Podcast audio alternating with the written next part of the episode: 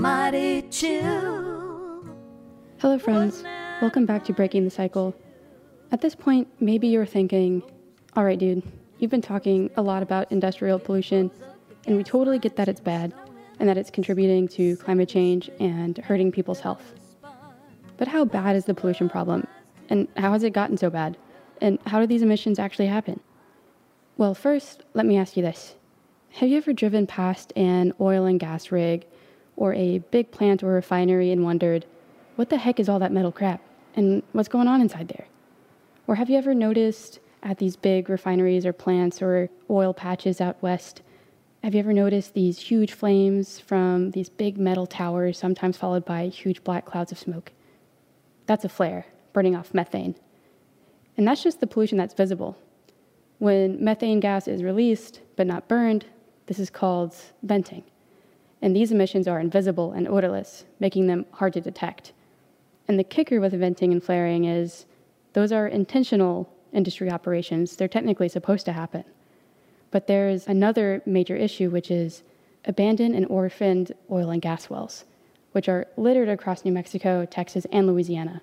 In fact, there are about 100,000 wells in New Mexico and Texas, which actually leak a ton of methane emissions, and our regulatory agencies aren't doing much about it.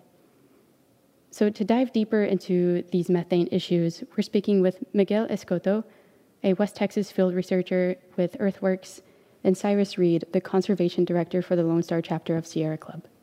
Miguel, a Texan born and raised, spends a lot of time in the Permian Basin and is going to walk us through the realities on the ground. We'll follow up with a conversation with Cyrus about the efforts to properly regulate venting and flaring and well closure, as well as federal support for closing the wells. I'm your host, Courtney Nakian, recording in Bulbancha, also known as New Orleans, on the ancestral lands of the Houma, Chitimacha, Choctaw, Ishak, and Biloxi people. Just a warning, wasn't that a mighty chill? My name is Miguel Escoto. I was born and raised in the borderland community of El Paso, Texas, and Ciudad Juarez for the past two years, I have been working with Earthworks as part of the field team, which goes out into the oil fields, including the Permian Basin oil field and the Eagle Ford oil field, studying the industry. We document the emissions that they have. Um, we use that documentation to try to pressure the state government, the TCEQ, and the Railroad Commission to enforce existing regulation to reduce emissions. But we also use that documentation and that study to sound the alarm to broader public about what's going on in these oil fields, which I can talk a little bit more about. Yeah, definitely. Thank you so much. Um, because you know this podcast is about the Permian to Gulf Coast frac cycle, and in some circles, people refer to the Permian as a climate bomb. So, could you explain to us what that means? And maybe start with an overview of um, the Permian. What are production levels nowadays compared to like pre COVID levels, for example? Sure. The Permian climate bomb is, it's not an exaggeration because it's a huge problem, a huge threat for the climate crisis. So the Permian Basin is basically the fracking epicenter of the United States. Here we have about 40% of United States oil supply. And it seems like every administration beats the previous administration as to how much oil and gas is being produced from the Permian Basin. So, right now, under the Biden administration, the Permian is producing more oil than during the Trump administration. And Trump was producing more oil and gas than during the Obama administration. And Obama, there was more production than during the Bush administration. So we see here a skyrocketing of production that has not ended. Part of the reason why the Permian is was able to unleash this level of pumping oil and gas from the ground was because of what was happening in the Gulf. So during the Obama administration, they lifted a decades long ban on exporting crude oil. What that did is that it unleashed a level of oil and gas that we hadn't seen. It was able to reach its full potential. So, right now, the Permian in West Texas and Southeast New Mexico, right here, we now have about 5.4 million barrels of oil being produced per day. So, try to imagine 5.4 million barrels of anything per day that that is a crisis because science is telling us we need to stop producing oil and gas now and we are going the wrong direction. One of the funniest things that we notice here is how conservatives and the republican party have fake outrage at biden. Biden how dare you how dare you stop and limit america's great oil and gas potential? Well if you look at the numbers biden is beating trump. He's making him look like a chump. Like it, it really is incredible when you look at the numbers, how bad we are, how bad the current situation is. And a lot of this conservative outrage is false, it's fake.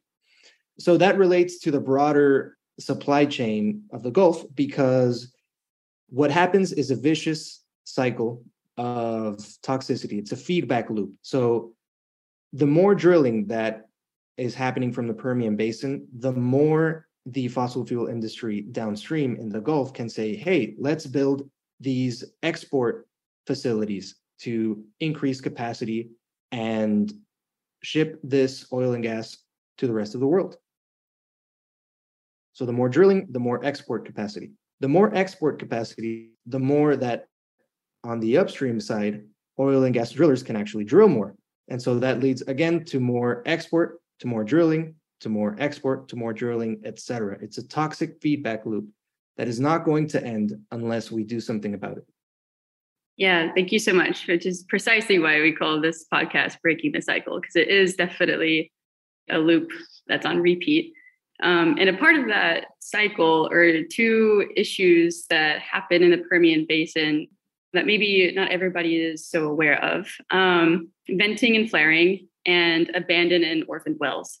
And the reason for grouping those together is that there are some state and federal government actions that might help address them. With you, let's focus on venting and flaring. And anyone who's driven through the Permian or even in the Gulf Coast in some cases is familiar with flares. For those listening who, who don't know, um, flares are giant flames burning off unwanted gas and as far as I know, it's a necessary, technically necessary thing to do so to prevent explosions. Um, it's still a very dangerous thing that releases a bunch of emissions. So it's a disturbing sight and uh, to see, and you know, the roar of the flares can be pretty powerful. Can you explain what's going on with the flares? What is venting? Why do companies flare gas, and why should we be worried about it? Sure. So venting and flaring, it's a very big problem, but it is only a symptom of the larger disease of fossil fuel production. Why is flaring even a thing? The production of oil and gas is a complicated process. It's messy, it is dirty. But if we focus specifically on the Permian Basin, their their main focus is on extracting oil. And the industry, the economy there has focused on oil as opposed to gas, which fluctuates in prices. When fracking to extract oil from the ground, operators will come across excess gas. So they have various options as to how to manage this. One option is they can ship it to market so that it can be used for pipelines uh, to refine it. The second thing that they can do with this excess gas is they can flare it. Basically, if you haven't seen this, imagine being in a West Texas desert, you see a pipe sticking up from the ground, and you see a massive flame that is just roaring from this stick in the ground. What they do is they combust the gas, which would reduce the amount of greenhouse gases being released into the atmosphere. That's what they're designed to do. They look scary, They look horrifying, which they are, but technically they're in place to reduce emissions. However, there's a third thing that can happen with this excess gas, which is vented. They can just straight up let the emissions get dumped into the atmosphere, and it is unmitigated. There's no control technology, and it is just being blasted into the atmosphere. This isn't rare. We at Earthworks, we use an optical gas imaging camera to point at oil and gas sites and see what is happening. We're able to see otherwise invisible methane and VOC emissions. A lot of the times we go up to sites, we point the camera to this stick that's pointing up from the ground. With the naked eye, you don't see anything, but you point the camera and you see this blasting plume. And that is unmitigated methane being dumped into the atmosphere. That is venting. It's a huge problem. So, flaring and venting is a huge part of how oil and gas can exist without exploding. So, a lot of these gases are volatile. If they are not managed, it will blow up the entire system. And that's a lot of the excuse that the oil and gas industry makes. Um, so, why should we be concerned? Two basic categories for this health and climate. Flaring does not eliminate pollution, it only reduces it when it's operating at its perfect peak performance, when it's operating immaculately. It doesn't eliminate pollution, it just reduces it. So, flaring can result in health problems for people living near the, the flames because they release volatile organic compounds like benzene, which causes cancer. Uh, studies demonstrate that pregnant women who live near flares have as much as 50% greater chance of resulting in premature birth. Studies also demonstrate that living in proximity to flares is linked to eye, nose, throat irritation, respiratory problems, nausea, headaches, dizziness. Um, it's a huge problem for health if you're living next to a flare. Um, we should also be concerned because of the climate if flares work perfectly and impeccably, they don't eliminate emissions, they only reduce it. And so flares operating exactly as intended still release carbon dioxide into the atmosphere. According to the Global Carbon Project, properly combusted flaring is responsible for 0.6% of all human driven fossil carbon dioxide emissions. That number might seem small, but it is a calculation of all human related carbon dioxide emissions. So it's still substantial. However, there's also such a thing as a flare that is not operating as it should. Pretty common to see out here. If you're driving through the, the oil fields, you see here that a flare can be lit. So there's still a flame coming out of the pipe that's sticking out of the ground.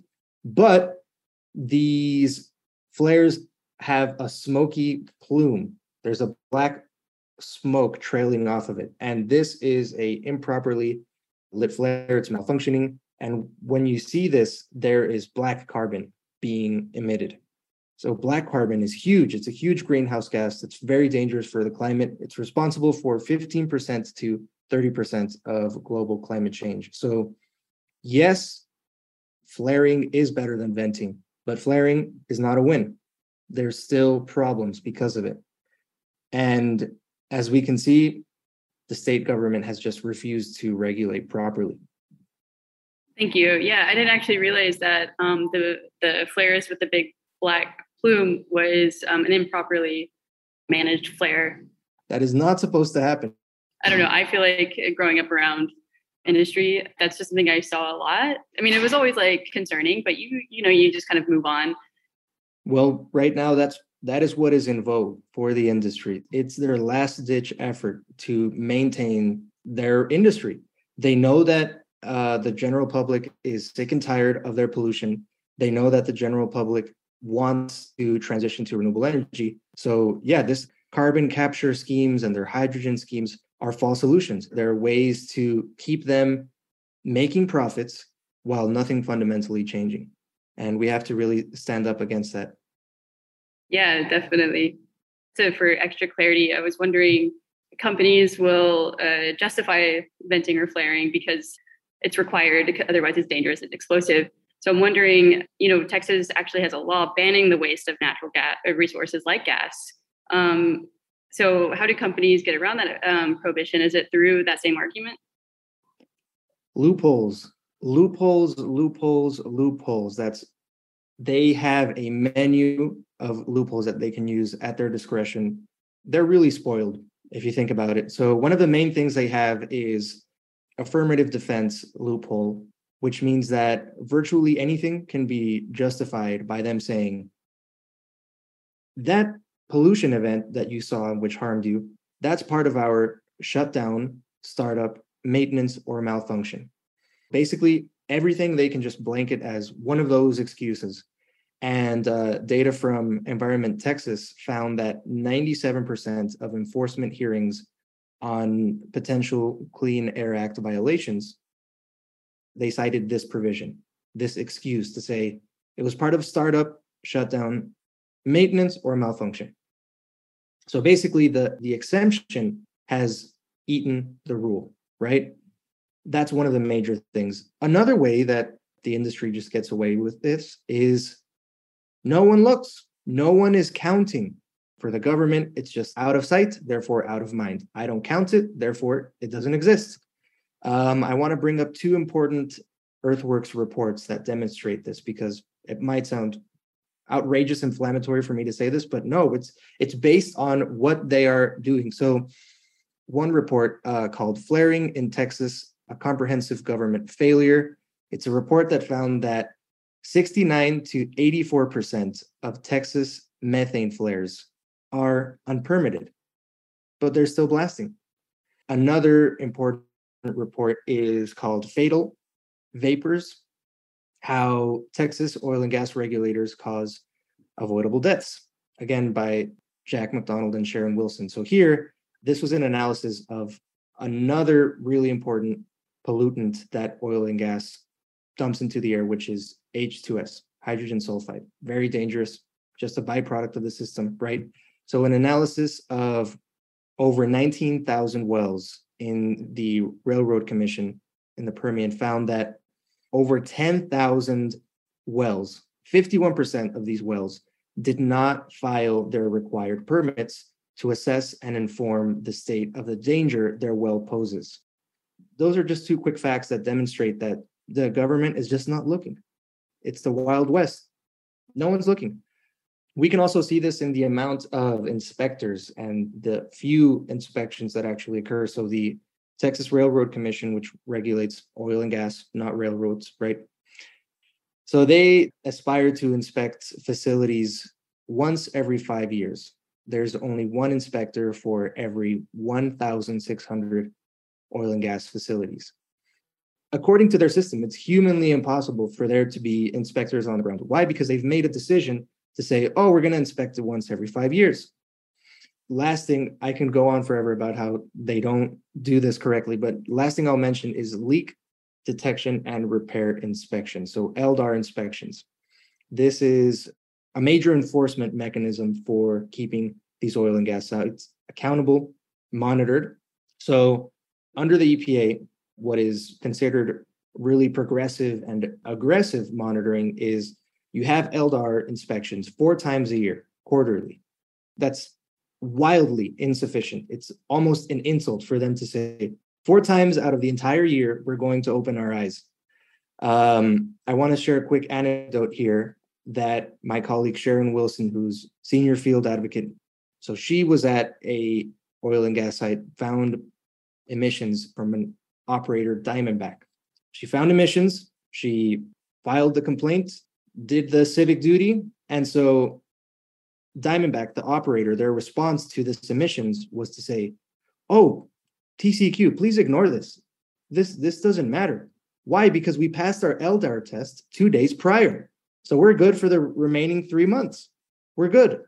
What you saw, the video of the pollution, it just doesn't count because we already passed our inspection." And the TCQ accepted that. They said, "You're right, Diamondback. This was totally not pollution." And so the only adequate regulation inspection would be 24 hour opening your eyes, right? Otherwise, it's pointless. When when Sharon and I go out into the field, and we go up to a site, we point the OGI camera to it, and we don't see anything happening, we don't see pollution, our joke is that we're 30 minutes too late. Because if you go to a site on a Monday at 9 a.m., that same day in the evening, it can be wildly different. That's how the state just allows this to happen. Loopholes and not checking. Yeah, thank you. Um, I like calling them spoiled. I'm sure that they wouldn't want to hear that because they always Oh act like they're under attack. They're so spoiled, and then and then Biden's in office, and they're like, "Boo-hoo for us, boo-hoo. We don't get we don't get treated specially." And when it's like, dude, look at the amount of oil and gas that you're pumping out of the ground. You've never had it better.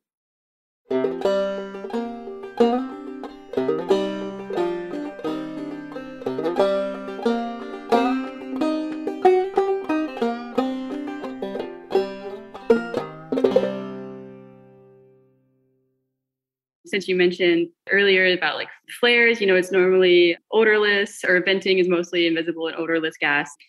But I'm wondering, whenever you are out in the fields, if you are noticing like transmission lines leak badly, um, in addition to flaring and venting.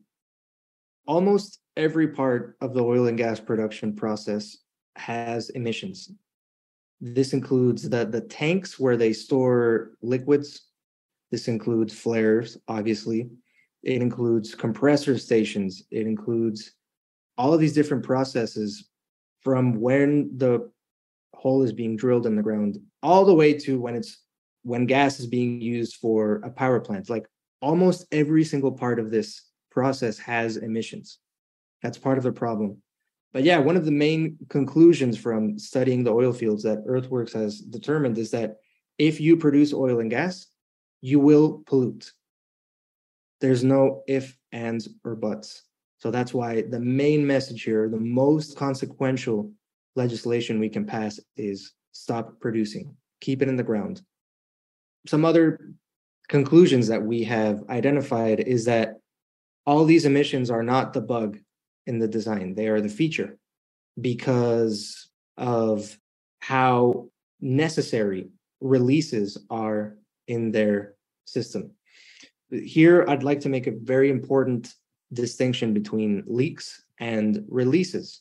Leaks are pretty small scaled, they're accidental usually, and um, they account for only 8% roughly of the pollution. But what is more common, what we see most, is releases. These pressure releases happen throughout the infrastructure that produces um, and transports the gas. These are permitted, but there's no metering to ensure that the releases stay within the permit. So a lot of this is just self-reported guesstimates by petroleum engineers in the companies. Here's an example. If we go to a compressor station, the purpose of compressor stations, the compressors are to compress the gas and push it down the pipeline, right? But the gas has to be at the same pressure as the pipeline. What we often see is that uh, the compressors release these massive plumes of uncombusted gas routinely. Why? Because it's a fragile, delicate system that has to be well calibrated and it costs a lot of money for them to do it. So they just don't do it. Another quick example of these releases are blowdowns. Blowdowns are, for example, again, you look at a compressor station at a pipeline, upstream of that pipeline, they want to do maintenance. They want to do something in the pipeline to fix it, to improve it, whatever. What happens to all of the gas that's coming down that pipeline? What they do is a blowdown. They just release it into the atmosphere. They just let it be dumped into the sky. And so these are essential, fundamental, intrinsic parts of the process that demonstrate to us that the industry is too dirty to allow to continue. It's something that, well, I'll use the word normalize a lot, but it's been normalized. But whenever you think about it, it's like, it's really not cool. It's not cool to like let this happen to our air and to our to our bodies. Yeah, because like you know, like you said earlier, there's emissions at every point of a fracking of this part of the industry. And similarly, we had a conversation with two health professionals in our previous episode who said something related in that um, at every point of you know this industry of fracking, there are health ramifications, and there's really no way good way to do oil and gas. Mm-hmm. So um, I'm wondering, you know, how do people on the ground, if you if you're if you know, uh, how do people on the ground feel about um, venting and flaring? How aware are they of it in the Permian, for example? And are they concerned? Are they aware of the health impacts? What's like the the on the ground public opinion or even knowledge that they have? Yeah, well, it's complicated because there is a toxic relationship that happens between Permian Basin working class and the oil and gas industry. It's a complicated relationship. It's difficult for a lot of people to condemn the entire industry. Why? Because they are either a part of it, it has paid for their kids' food on the table, it has sent them to college. It is something that's been in the generations throughout. But without a doubt, the human health impact that the industry has burdened on to the Permian Basin community is basically a human rights violation is horrible because let me give you another statistic here about how much volatile organic compounds VOC emissions are being produced here locally. So um, as I mentioned, VOCs are a byproduct of the production of oil and gas. It's carcinogenic, it causes cancer, it's very dangerous for health. In the Permian region, there is as much pollution of VOCs than all of Houston and Dallas Fort Worth combined. Those of us familiar with Texas, think about how ridiculous that sounds. So, we're, we're talking about the Permian population, which is about 400,000 people, maybe say 500,000 people. There is as much and more pollution there than all of Dallas, Fort Worth, and Houston, which collectively is about 10 million people. So the per capita pollution is just wild. The workers that are in the industry are also being hurt disproportionately. We have OGI videos with this camera pointing at workers on catwalks of tanks doing their maintenance where the workers don't have protective equipment they just have plumes storms of gas blasting into their face um, a lot of workers in this industry die it is an extremely dangerous position but that's what happens when you have a community under hostage where you say you either work with this industry or you don't have anything. Yeah, don't believe the industry when they say that we as an industry all are happy about this because the workers who are actually on the ground turning levers, laying down the pipelines are not exposed the same way as executives in Houston and Wall Street are exposed, right? It's a complex issue, but at the end of the day, people deserve to live without cancer in the air. It's that simple. And I don't care if you as as a industry executive are going to make less profit. I don't care about that. There are other alternatives than living in this atmosphere that kills you. Yeah, absolutely.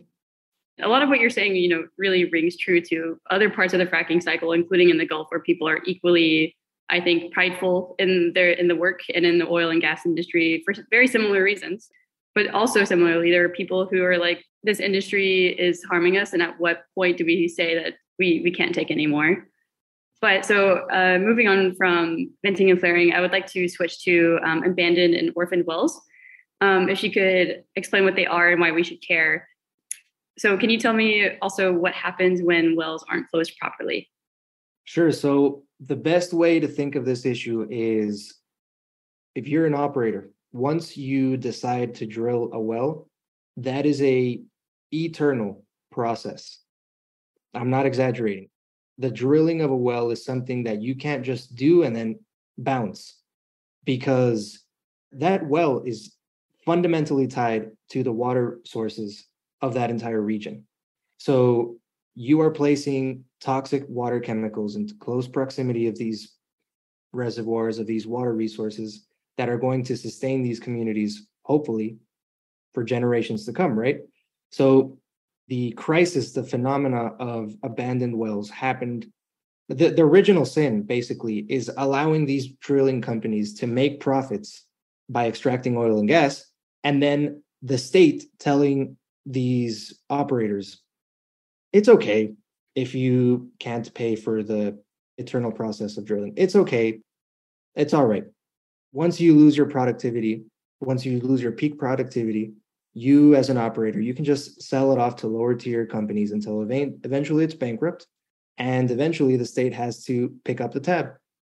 And so it is a crisis of power dynamics because yeah in a, in a just world if you are the government you tell the operator okay sure you can drill that well but you have to be damn sure that you're going to be able to maintain it to plug it forever.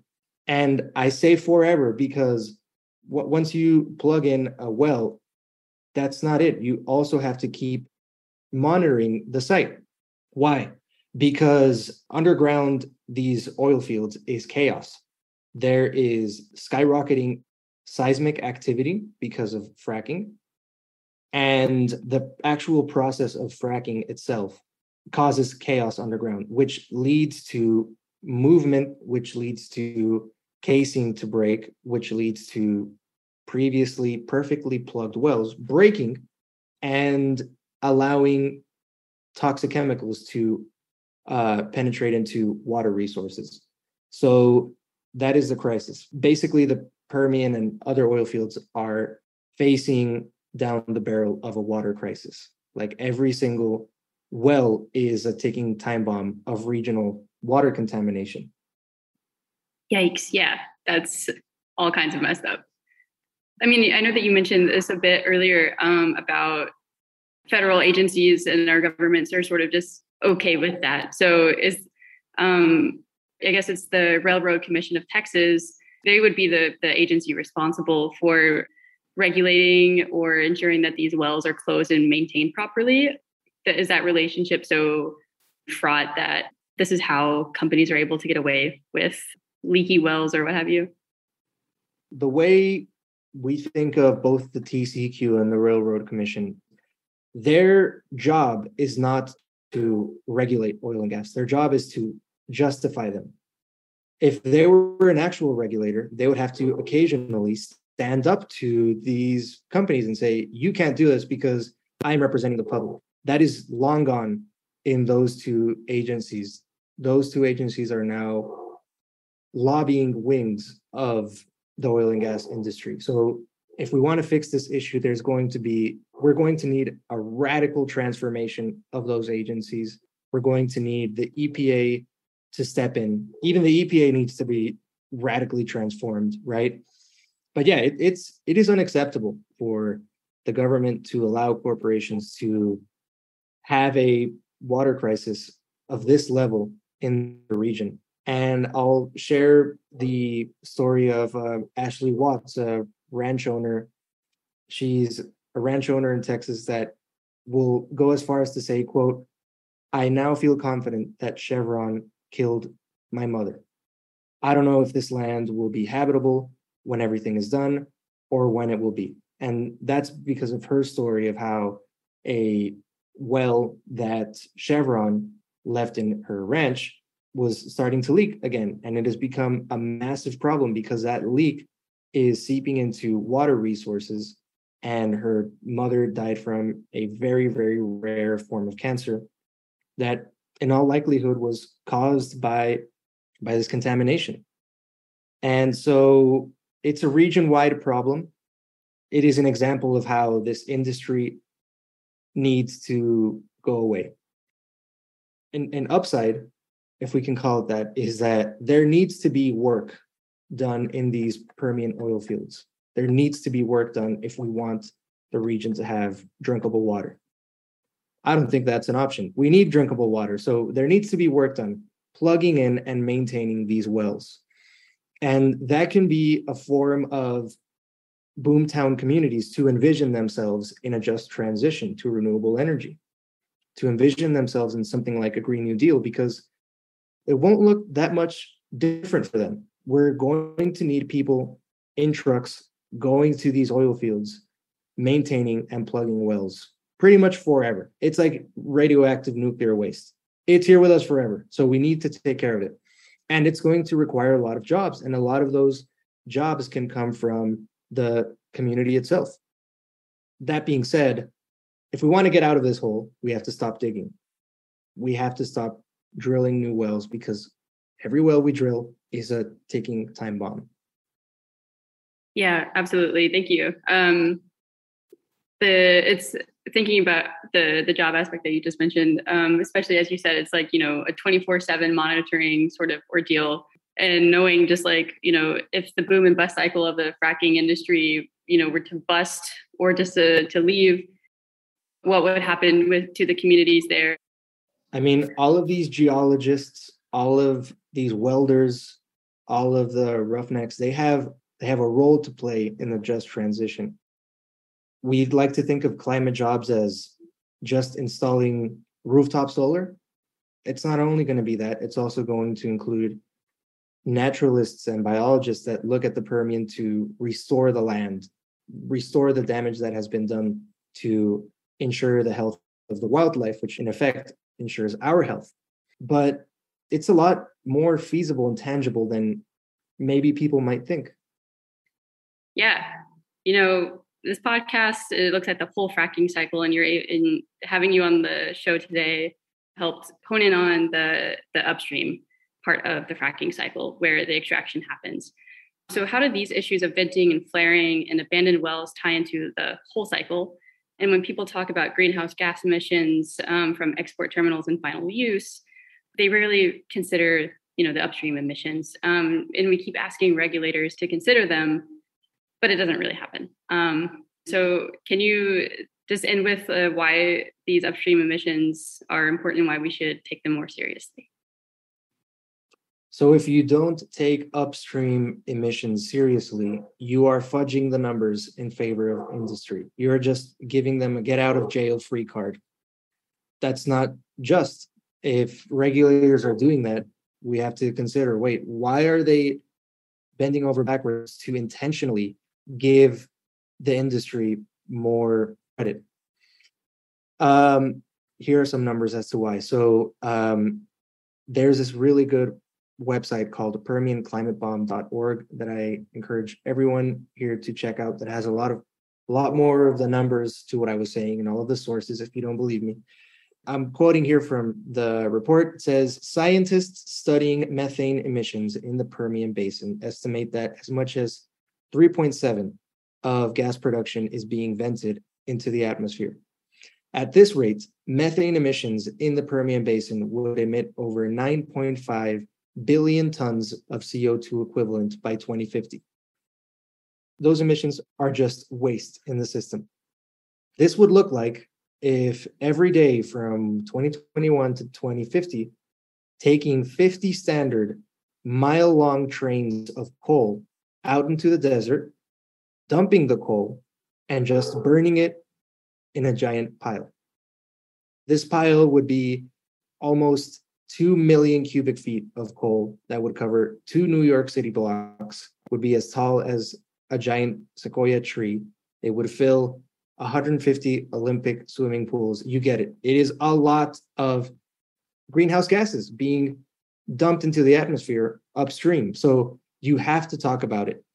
And it also reminds us of the point of looking at the entire supply chain completely because it is a feedback loop. A way we can destroy all of this is to just stop drilling, keep it in the ground. And we have to be very cognizant of how industry and their PR campaigns try to obfuscate that fact by focusing on other control technologies. And so the best legislation that's going to work, the best available control technology is keeping it in the ground. No more drilling. To get out of this hole, we need to stop digging.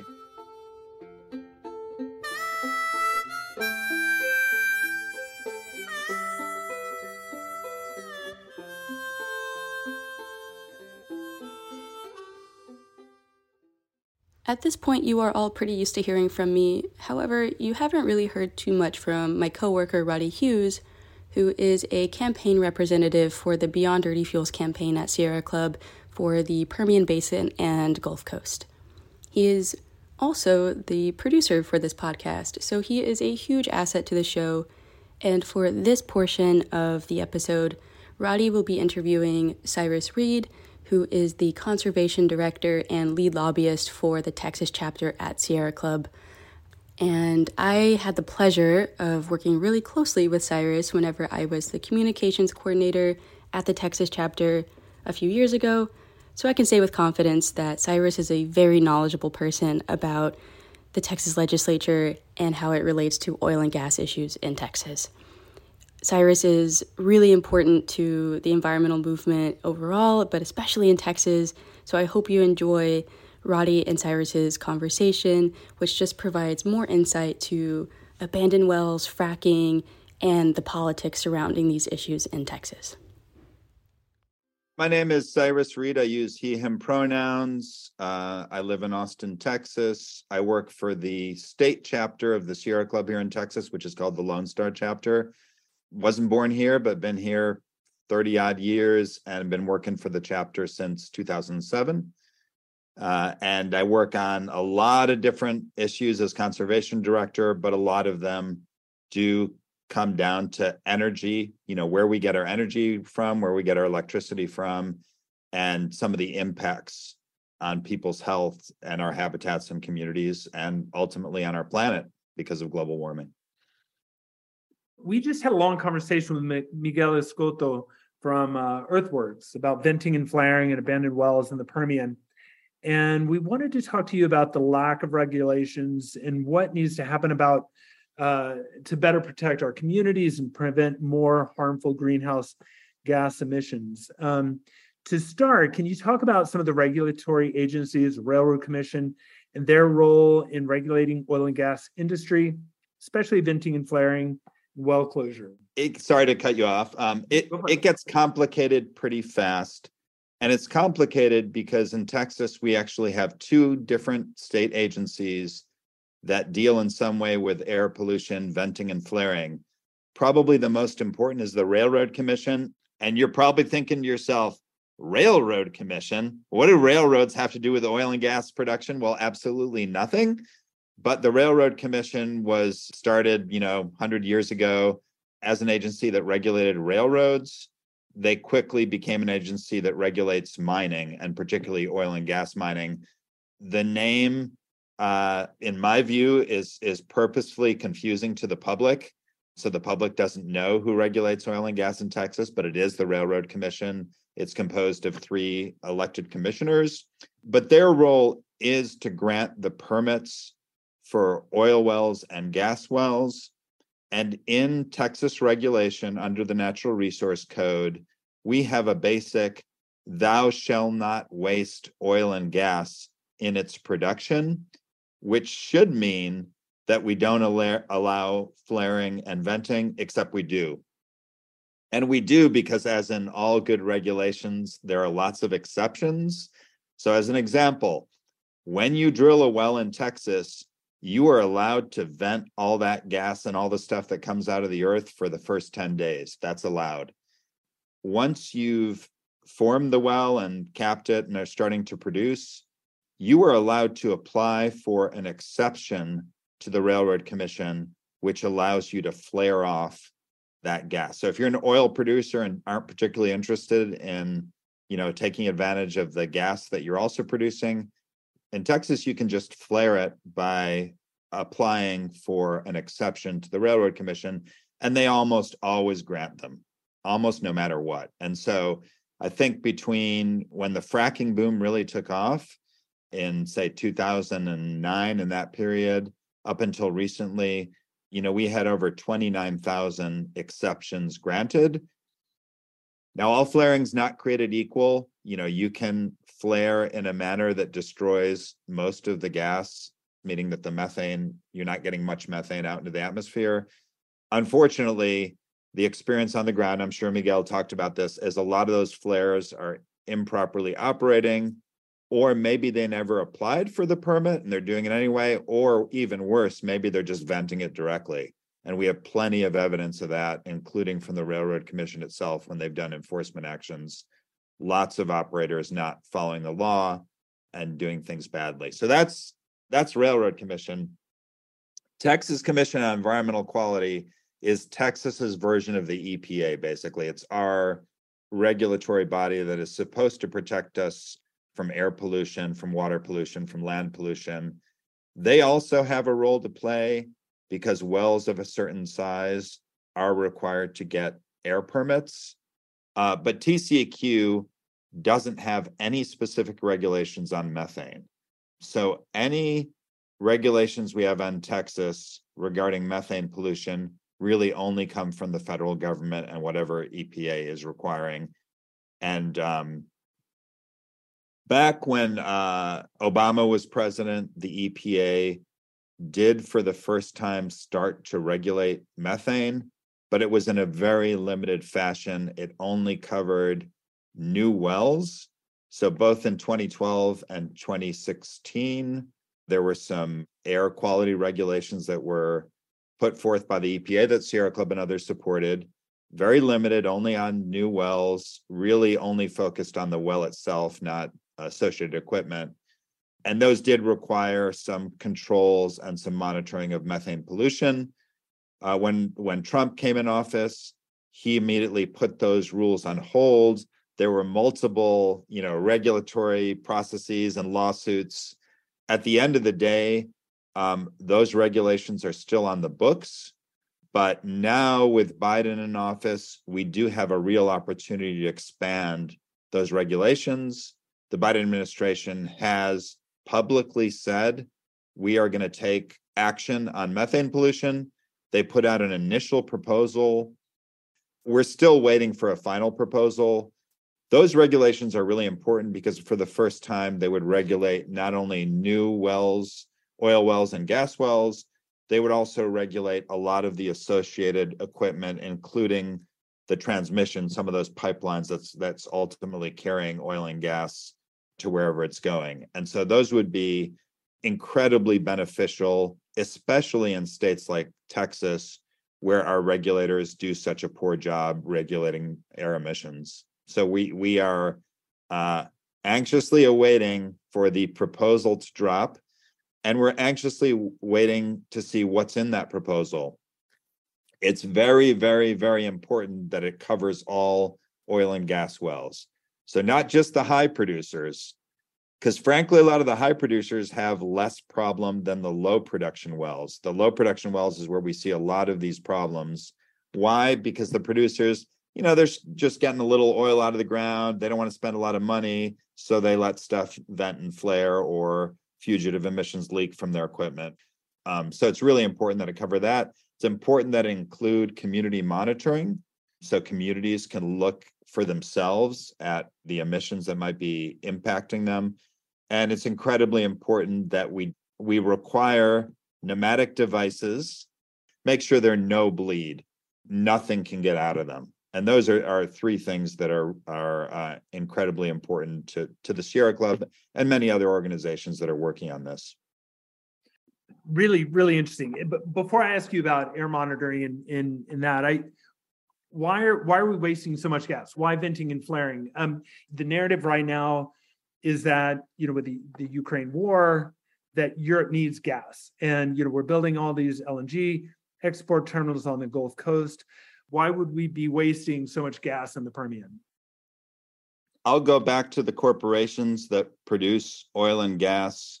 Oftentimes, they might be interested only in the oil because uh, you know depending on the price it's more valuable and so it may be in their economic interest to not invest to capture that gas and instead let it flare or vent so that's one and then two would be just politically at least in texas oil and gas has an outsized role in influencing public policy in texas why do i say that look at the railroad commissioners who regulate oil and gas and who's funding them. It tends to be the oil and gas industry. And when you have associations, you know, whatever TXOGA, Texas Oil and Gas Association, uh, there's a Permian Basin Association, there's um, an independent producers group as well. They tend to go to the lowest common denominator. If you remember your basic algebra, or is that algebra, whatever that math is, you have kids. Um, they are not looking at what the leading industry is doing in terms of cleanliness. They're going to represent the low producers, anybody who's not really interested in investing more to make, you know, make the production process cleaner. And so they're influencing folks like the commissioners, folks like the governor who appoints the commissioners to the TCEQ, and influencing the legislature. We have tried. We have tried at the legislature to get some basic methane controls in Texas. We've had study bills, we've had regulatory bills, we've had bills that said, let's give the industry some time. Thou shall not flare except for emergencies after 2025. We didn't even get a hearing. Why is that? Because our ideas were bad? No, because the oil and gas industry went to the chair of those committees and said, You will not have a hearing on this issue. We do not want to hear about it. It's not in our interest. So it's economic and it's political, but it ultimately gets back to the power of, of the industry in Texas and not wanting to move forward. Doesn't mean there aren't individual companies who aren't doing things they are. It just means as a whole, the industry is not interested in doing this. Yeah, fascinating. Just for the record, we outsource all math tutoring, so I'm not involved in the math education of my children. Really interesting. Um, let's do talk for a second about about air monitoring in the Permian, and you know, with all the venting and flaring that's going on out there, surely TCEQ, EPA, whoever has got just massive amounts of air monitorings to make sure that community members and, and people out there are not exposed to too much and that we're limiting the amount of greenhouse gas emissions in the region. Isn't that true, Cyrus Reed? Absolutely not. Under the Federal Clean Air Act, TCEQ is required to have a five year monitoring plan and also do an update each year on their basic, you know, how they're monitoring air pollution in different areas of the state. And I'll say in some of our urban areas, Houston, Dallas, Beaumont, Port Arthur, we have some pretty good basic monitoring, uh, especially for ozone pollution, which is ground level smog. There is not a single ozone monitor anywhere in West Texas. So, not in Midland, not in Odessa, not in Lubbock, not in Andrews County, not in Big Spring, none. The public interest groups for years have been fighting with TCEQ that the requirements are met because Midland Odessa is becoming a, more urbanized, lots of population growth, so it meets the criteria for having ozone monitors. None. Another issue, SO2, sulfur dioxide emissions. You know, when you have fossil fuels with high sulfur content and you burn it, you're going to get sulfur dioxide, and then as well as you know gas processing and other processes out there. Um, there is one sulfur dioxide monitoring in Big Spring, which is far away from Midland, Odessa. And think about all those trucks, all those old diesel trucks going back and forth, taking water or oil and gas all over the Permian Basin. There is no particulate matter monitoring in the Permian Basin. That is all TCEQ not advocating for the money to do that, even if the community is advocating for it. Why? If you don't monitor and see there's a pollution problem, then you don't have to regulate. So, is the Permian Basin busting through health based standards for sulfur dioxide and ozone? I think absolutely it is, having been out there a lot. I think it is. We don't know because we don't have the monitoring out there. And groups like EIP have done lots of analysis based upon pollution from permits, particularly on sulfur dioxide, actually, showing that the region likely does bust through um, sulfur dioxide health based standards. But again, we don't have the monitors out there to prove it. Um, and frankly, EPA whether it's under a Democratic administration or Republican administration, they tend not to step into Texas's business. So they have never stepped in and required this. We're going to be asking them again. It's outlandish. I was at a a hearing of the Environmental Regulation Committee in Odessa. The chair is from Odessa. They had invited testimony after invited testimony saying, We don't have a problem out here with air pollution. Well, that's easy to say when you don't monitor for it. They clearly do. You know, obviously, we've had deaths there as well from hydrogen sulfide workers getting killed from high levels of hydrogen sulfide, which we don't regulate very well in Texas. So there are air pollution problems out there. We're just not monitoring for it. EIP is the Environmental Integrity Project. So just yeah, they've done a great study. Uh, they did a great study a few years back on the problem of sulfur dioxide pollution in West Texas and the need for controls and monitoring. Fascinating.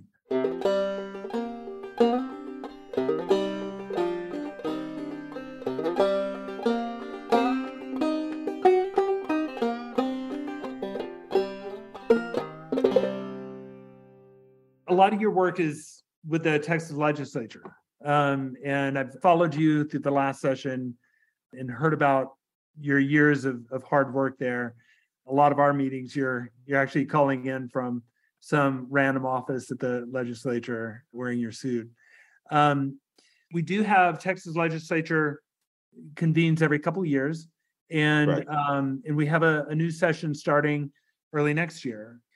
Are there any bills any priorities that you think have a chance of moving through the legislature that might impact flaring and venting and other some of these other air quality issues what what are some of your priorities or approaches for this upcoming session yeah i'll say um, if i were to make a bet i have a better chance of getting the biden administration to do strong methane regulations than i do to get anything approved by the Texas House, the Texas Senate, and signed by the governor, whoever the governor is, ultimately, um, it's a much harder road to get something through the legislature.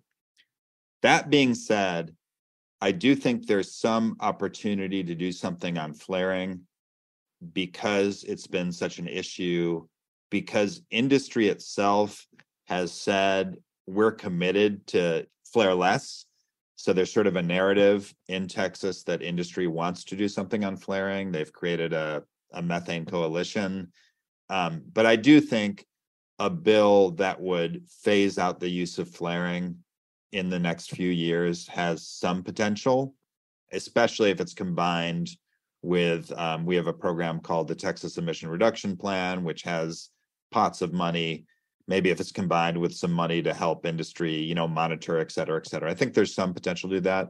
The other area where I'd say I feel like there's some potential to do something is on reform of our well plugging and bonding programs. In Texas, we have a lot of experience plugging wells, been doing it for years.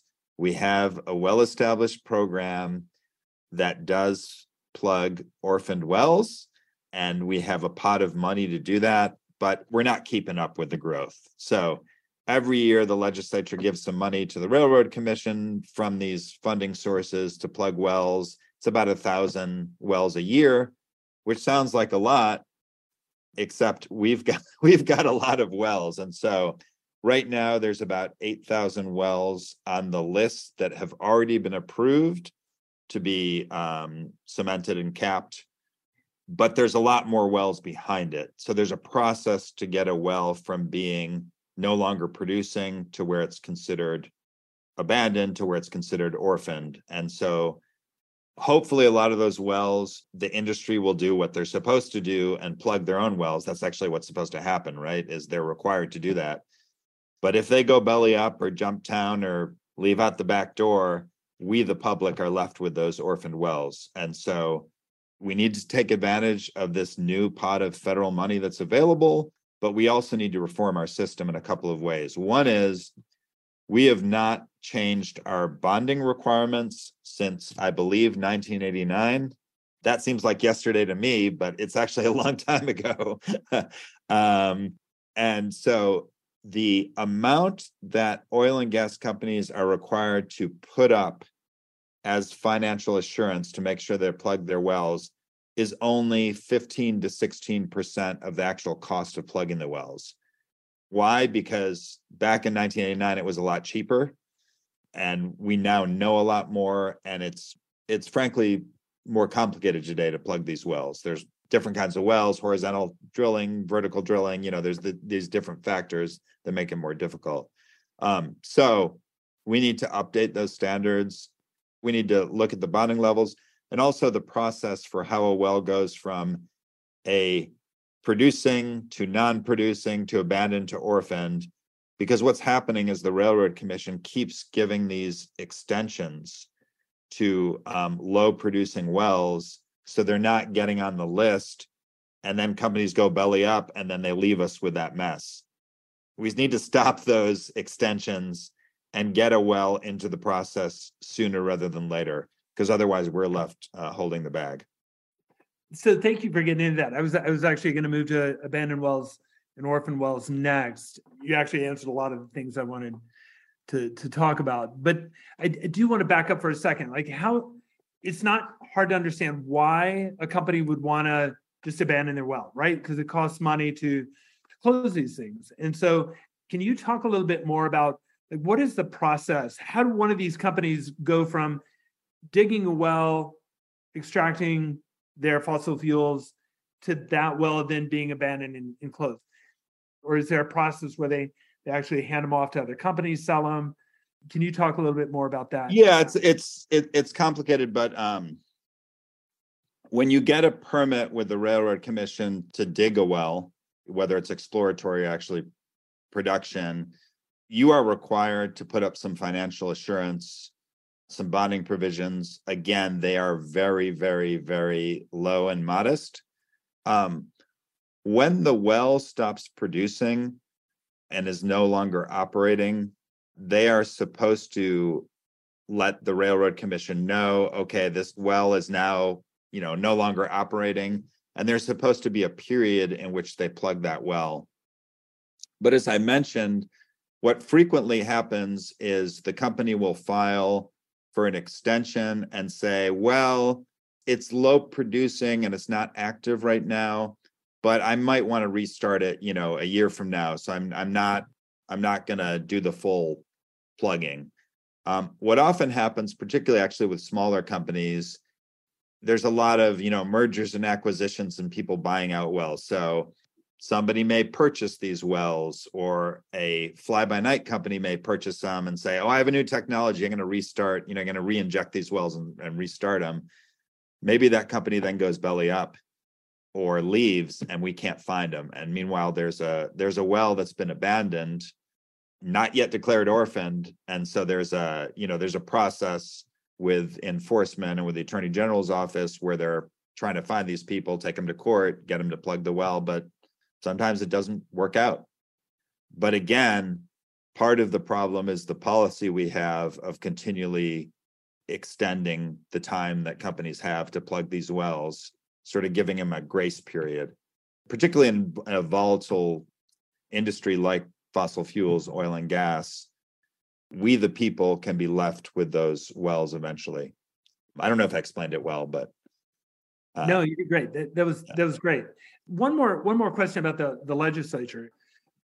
You you just mentioned we the people. W- what role can people take in the legislative work and impacting state policy. Um, you know, if, if you're a, a mom or, or a dad worried about your kids out in Odessa, Midland, what can you do to get involved in that legislative process and influence some of these these policies? Yeah, I think the first thing is even though, as I said before, industries, companies, oil and gas companies, other industries, electric utilities do have a lot of power at the legislature. Why? it's in their economic interests. They hire lobbyists, they give campaign contributions. That doesn't mean that the people can't also influence what happens at the legislature. So I'd, I'd say the, the most important thing is to form a relationship, right? So if you're in Odessa, you should probably get to know the staff and your representative, find out who your representative is. Uh, you can go to the main capital website in Texas and find out who represents you, uh, who's your senator, who, who's your representative. Call them, schedule a meeting, get to know them. Then I would say we are more powerful together, as my Sierra Club T-shirt says, "Powerful together." So working with actual organizations that have hired staff like myself, but Earthworks, other organizations, Commission Shift, you know, they're people are getting paid to to work on these issues.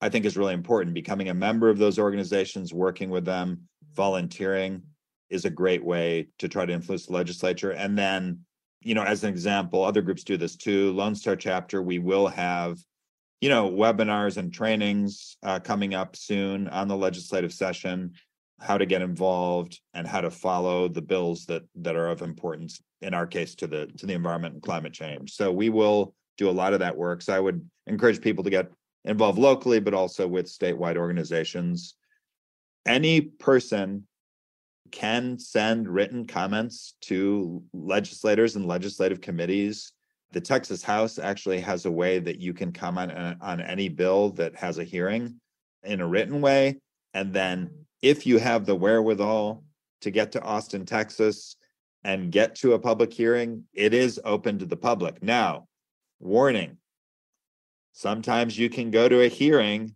that's scheduled to begin at 9 a.m.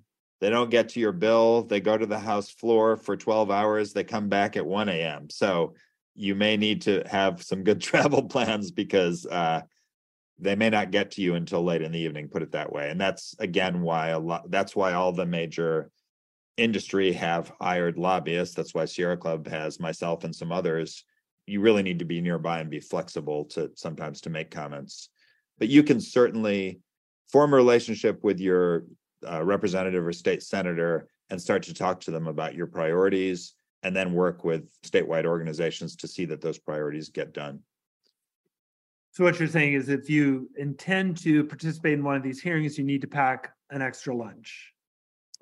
Correct, because the Capitol cafeteria doesn't have very good food and it's really expensive.